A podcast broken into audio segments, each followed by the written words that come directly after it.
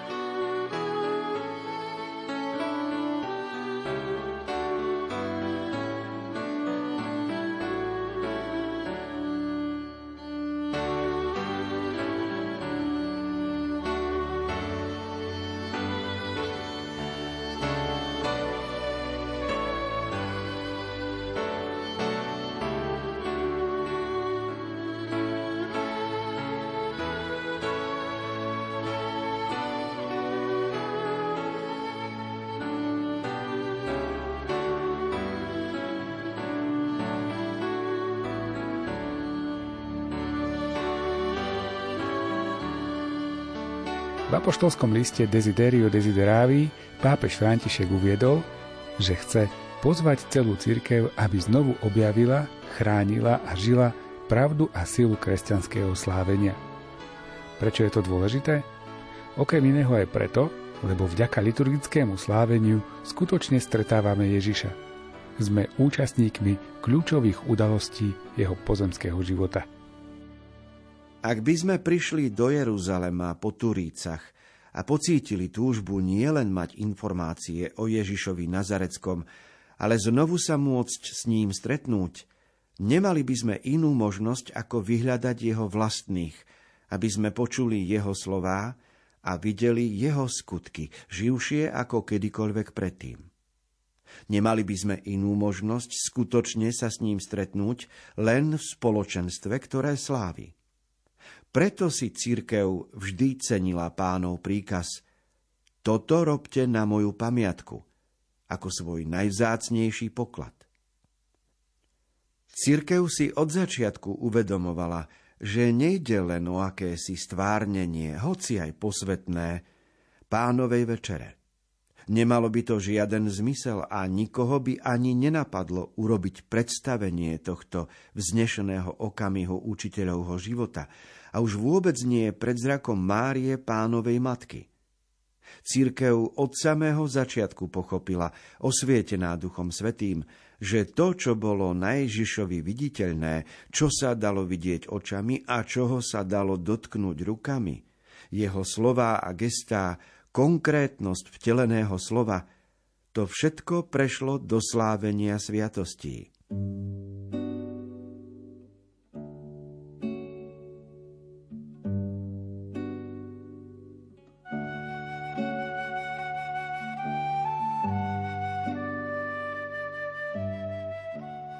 To, čo zostalo po Ježišovi, to je vo vete, toto robte na moju pamiatku.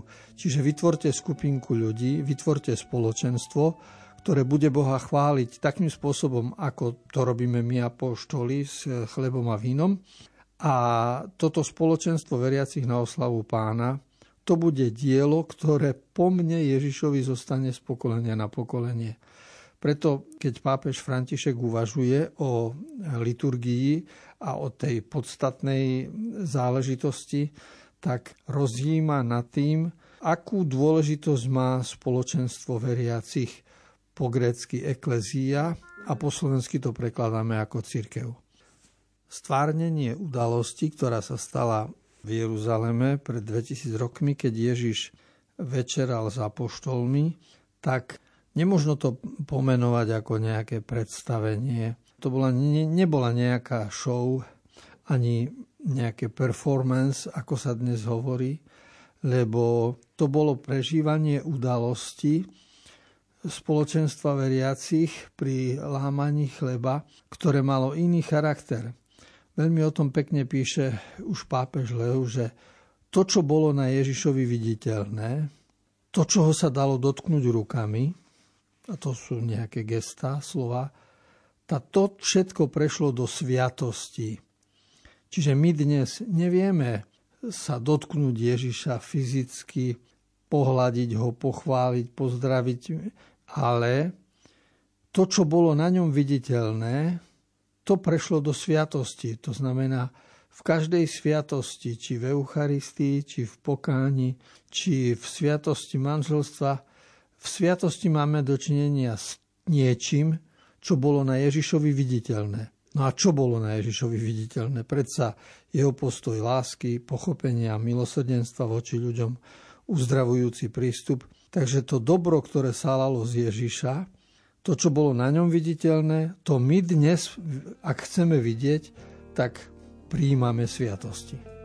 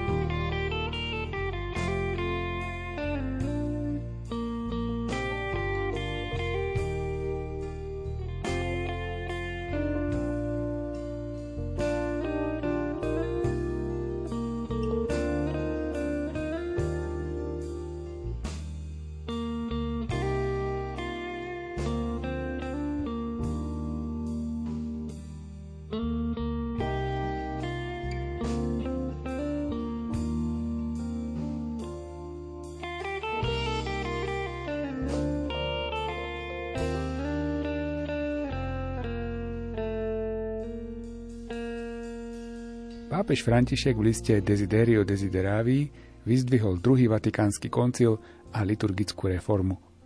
Ako budeme počuť v článku 16 dokumentu, teologický zmysel liturgie sme znova objavili práve vďaka koncilu.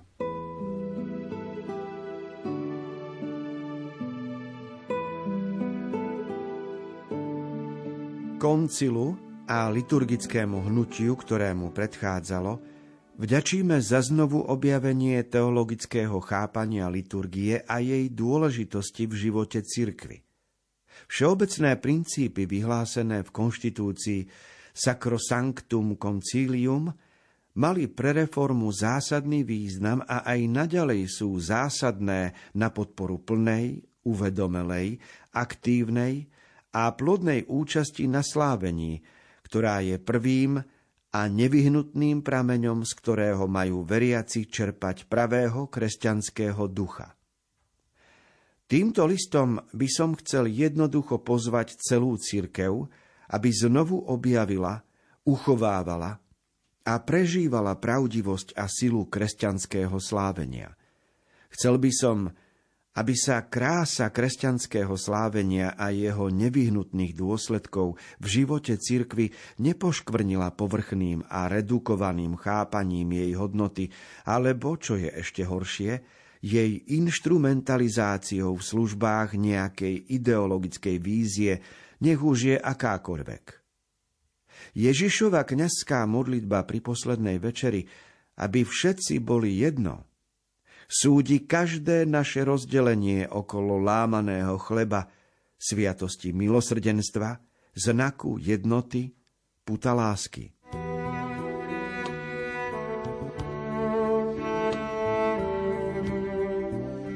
V dejinách v minulom storočí mal veľký význam druhý vatikánsky koncil, čiže zhromaždenie asi 4000 biskupov. Na ňom boli prijaté mnohé konštitúcie a potom aj dekréty a medzi konštitúcie štyri dôležité patria aj Sacrosanctum Concilium.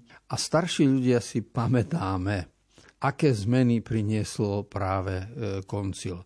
Lebo dovtedy omša bola kňaz chrbtom k ľudu, čiže pri zadnom oltári veľkom, a po koncile v 65. začali omše kňaz tvárov k ľudu.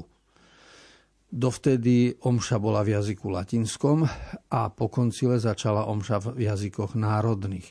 A to boli veľké zmeny, veľké kroky dopredu.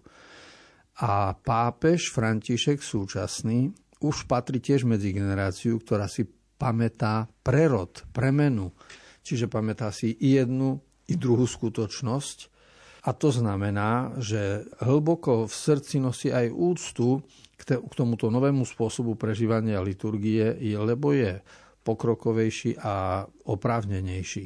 A preto pápež píše aj tento list, ktorý rozoberáme, lebo snaží sa likvidovať povrchnosť, aby sa účasť na liturgii a výklad liturgie nerobil povrchne, nejak redukovane, a hlavne, aby sa z toho neurobila instrumentalizácia. Čiže použijem obrady v kostole ako nástroj na presadenie nejakých svojich myšlienok. Lebo liturgia, účasť v kostole má byť prejavom úcty, hlbokého vzťahu osobného človeka k Bohu a ten vzťah sa aj liturgiou prehlbuje, ale určite neslobodno robiť z toho počítadlo, koľkokrát som bol, nebol, a pomocou toho si vypočítať spásu, to sú farizejské a povrchné prístupy k liturgii. V tejto súvislosti používa pápeža jedno slovo, ktoré je zaujímavé, lebo používa slovo sviatosť milosrdenstva. Je nám jasné, čo sa deje v kostole v nedeľu, že sa schádzame okolo lámaného chleba. Ale on napísal čiarku a potom sviatosť milosrdenstva znak jednoty, puto lásky. Čiže my máme sedem sviatostí. To osme by malo byť sviatosť milosrdenstva, veď sviatosť pokánia je sviatosť milosrdenstva, čiže už e, štvrtá sviatosť je, je to isté, je to iba inak povedané, ale je to pekný výraz pre to, aby sme znovu zdôraznili milosrdenstvo Božie, ktorého vonkajším viditeľným znakom je aj spoločenstvo veriacich schádzajúce sa na oslavu pána každú nedeľu, čiže církev.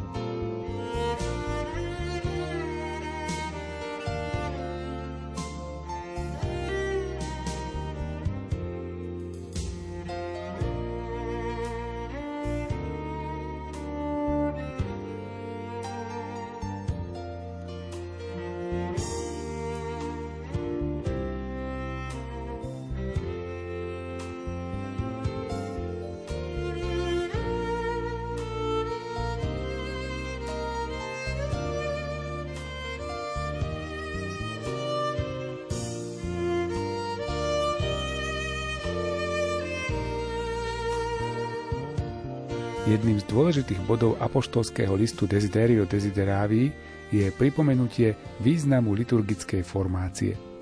Netýka sa to len kňazov a zasvetených osôb. Všetci veriaci ľudia by pre svoj osobný užitok mali poznať symboliku a gestá pri liturgii.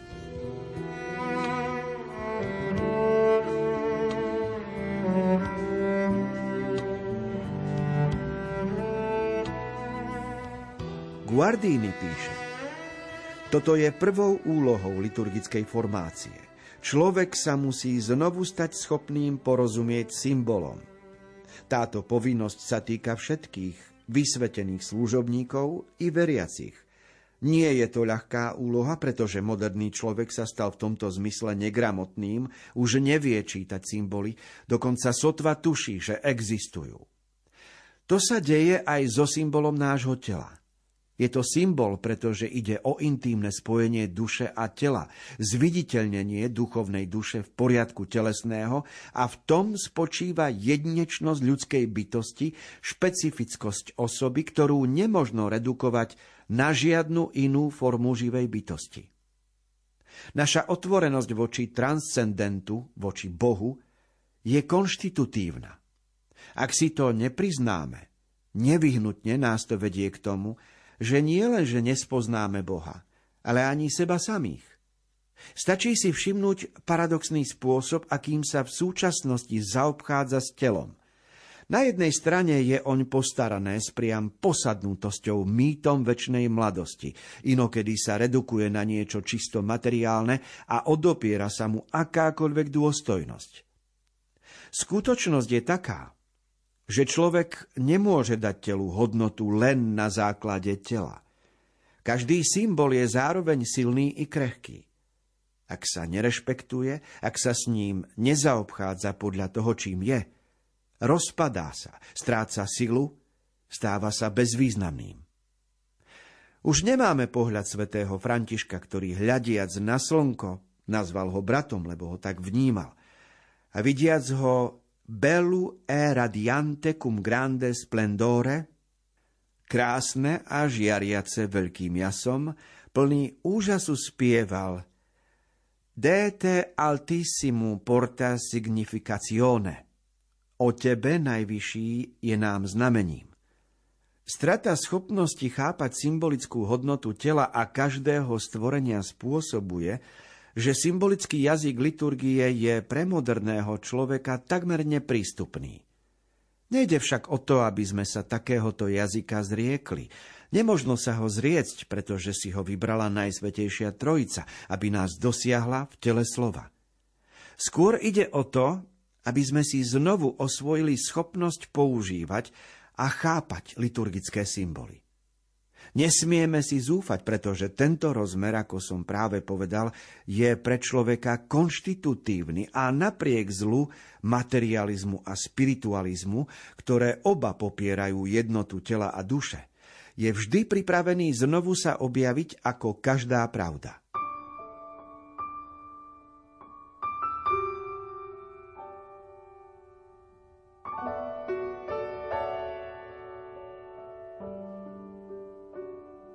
Čítame si z dokumentu, ktorý obsahuje 65 článkov a je to pápežov list Desiderio Desideravi, čiže veľmi som túžil s vami jesť veľkonočného baránka. A je to o liturgii. A možno 44. E, článok je srdcom celého listu, lebo hovorí o symbolickom jazyku a o človeku dneška, a pritom spomína negramotnosť. Skoro nás to uráža, že niekto nás nazve negramotnými, ale v symbolickom jazyku je to naozaj tak. Ten štýl života, ktorý je okolo nás a ktorý vidíme na mladých ľuďoch, e, spôsobuje, že v určitých veciach nastal rozvoj, napríklad v informačných technológiách, e, v používaní mobilu, počítaču, sociálnych sietí a v iných oblastiach nastal úpadok. A úpadok pozorujeme hlavne v porozumení symbolického jazyka. Je chválihodné, že deti sa v škole učia po anglicky, je chválihodné každý stupeň vzdelávania, ale je to bieda, keď prejdeme na tému symbolického jazyka, lebo liturgia celá pracuje potom iba so symbolmi. A najdôležitejšie, čo pápež počiarkuje, je pochopiť, že telo, to meso, ktoré nosíme so sebou všade, kde ideme, je symbolom. A byť symbolom znamená byť znakom niečoho. Čiže to celá bytosť ľudská, čo si naznačuje. A preto sa v teológii volá, že je transcendentná. No a toto je pre človeka konštitutívne, čiže to zakladá jeho bytosť. To je pod, veľmi dôležité a podstatné, lebo ak človek e, nevidí jednotu duše a tela ako znak niečoho, k čomu viac je povolaný, tak zostane iba pri materializme. Uvedomovať si, že, že moje telo je znakom Božieho povolania k tomu, čo je viac, čo ma presahuje, tak to je e, pre človeka v každej dobe dôležité. A tak mnohokrát si pomáhame tým, že spomíname svedcov alebo múdrych ľudí z minulosti, ktorí svoje telo a svoje ľudské bytie videli ako symbol niečoho, čo viac má nasledovať v živote a od nich sa vlastne učíme, kam môžeme smerovať aj so sebou samými.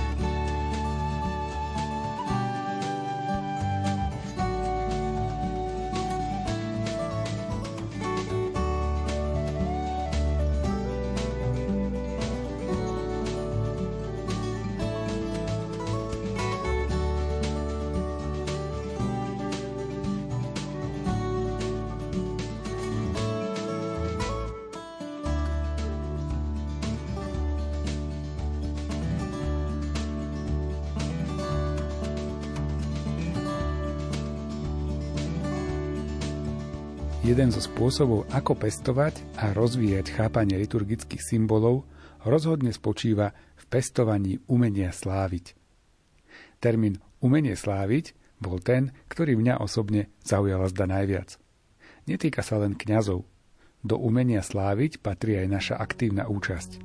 Gestá, odpovede, spev, ticho. O umení sláviť hovorí aj 57. článok, ktorý si teraz pustíme.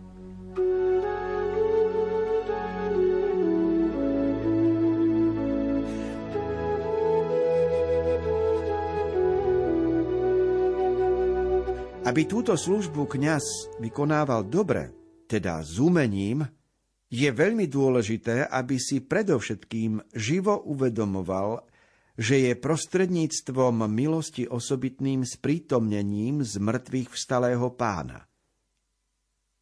Vysvetený služobník je sám jedným zo spôsobov pánovej prítomnosti, ktoré robia kresťanské zhromaždenie jednečným, odlišným od všetkých ostatných. Táto skutočnosť dáva sviatostnú hĺbku v širšom zmysle všetkým gestám a slovám toho, kto predsedá. Zhromaždenie má právo cítiť v týchto slovách a gestách pánovu túžbu, že chce pokračovať dnes spolu s nami, ako pri poslednej večeri v požívaní veľkonočnej hostiny. Tým hlavným je teda z mŕtvych vstalý, určite nie je naša nezrelosť, v ktorej sa prostredníctvom istej úlohy či postoja snažíme prezentovať to, čo nemôžeme mať. Sám kňaz je ohromený túžbou po spoločenstve, ktorú pán pociťuje ku každému, ako by sa ocitol medzi Ježišovým srdcom horiacim láskou a srdcom každého veriaceho, ktorý je adresátom jeho lásky. Predsedať Eucharistii znamená byť ponorený do pece Božej lásky. Ak nám je dané pochopiť, či aspoň vytušiť túto skutočnosť, určite už nepotrebujeme direktórium, ktoré by nám predpisovalo vhodné správanie. Ak ho potrebujeme, je to pretvrdosť nášho srdca. Najvyšším a teda najnáročnejším kritériom je realita samotného eucharistického slávenia, ktoré vyberá slova, gesta, pocity umožňujúce nám pochopiť, či zodpovedá to, ako ich používame, úlohe, ktorú majú plniť. Je zrejmé, že ani toto sa nedá improvizovať. Je to umenie, vyžaduje si, aby ho kňaz uplatňoval teda aby horlivo opakovane vstupoval do ohňa lásky, ktorý pán prišiel priniesť na zem.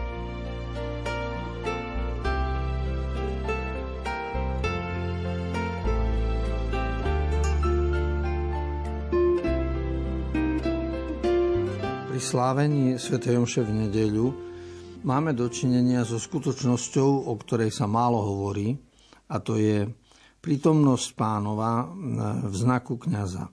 Lebo my vieme a veríme, že stretnem sa s pánom Ježišom v znaku chleba, čiže pod spôsobom chleba idem na sveté príjmanie a to je osobné stretnutie s Ježišom. V ostatných desaťročiach sa už viacej hovorí aj o spôsobe stretnutia pod spôsobom e, slova, čiže Boh prítomný v znaku slova v Biblii. Vieme, že e, Boha môžem stretnúť pod spôsobom blížneho. To znamená charita, služba, sociálna práca. To všetko je priestor, kde my sa stretávame s Božou skutočnosťou pod spôsobom blížneho. A v nedeľu, keď sme na Svetej Jomši, tak existuje stretnutie s Bohom pod spôsobom kňaza. A to znamená prítomnosť pánovu v osobe toho, kto slúži Svetú Omšu. Čiže kňaz si má byť vedomý tej dôstojnosti, ktorú má na to, aby predsedal zhromaždeniu a aby viedol slávenie. To je na jednej strane, lebo reprezentuje túžbu Božiu byť s ľuďmi. Ale na druhej strane ten istý kňaz by mal byť horlivý, mal by sa sám tešiť z toho prežívania spoločenstva. To musí byť na ňom vidno, že on to prežíva a nie iba odbavuje. A teda tieto dve skutočnosti, na jednej strane veľká dôstojnosť, ale na druhej strane aj postoj pokory sú dôležité, aby vytvárali jeden celok. Kňaz by mal robiť rád tú robotu, ktorú robí. A ľudia to vedia, aj vycítia, či ho to teší, alebo či len niečo rýchlo treba ukončiť. Zaujímavý postreh som počul o kňazovi, ktorý hovoril, že rád spoveda, lebo vždy sa teší z toho, ako sa znovu realizuje. Rýchlo doneste najlepšie šaty, doneste prsten na ruku, topánky na nohy, lebo tento môj syn bol mŕtvý a ožil bol stratený a našiel sa. Tak ak má takýto postoj ku každému rozhrešeniu, tak samozrejme, že ho to baví a nemusí čakať na to, kedy sa služba ukončí. Všetko teda závisí od horlivosti.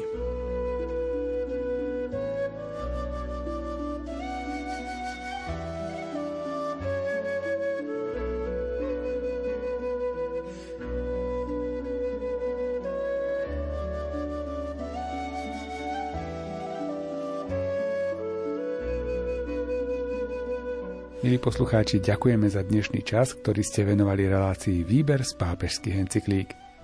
Niekoľkých bodoch sme sa vrátili k apoštolskému listu svätého otca Františka Desiderio Desideravi o liturgickej formácii Božieho ľudu. Príjemný sviatočný čas vám prajú tvorcovia relácie Miroslav Kolbašský, ktorý načítal text dokumentu, Anton Fabián, autor komentárov k textom a pohodu pri počúvaní ďalších programov na Rádiu Lumen vám prajú aj majster zvuku Jaroslav Fabián a Martin Ďurčo.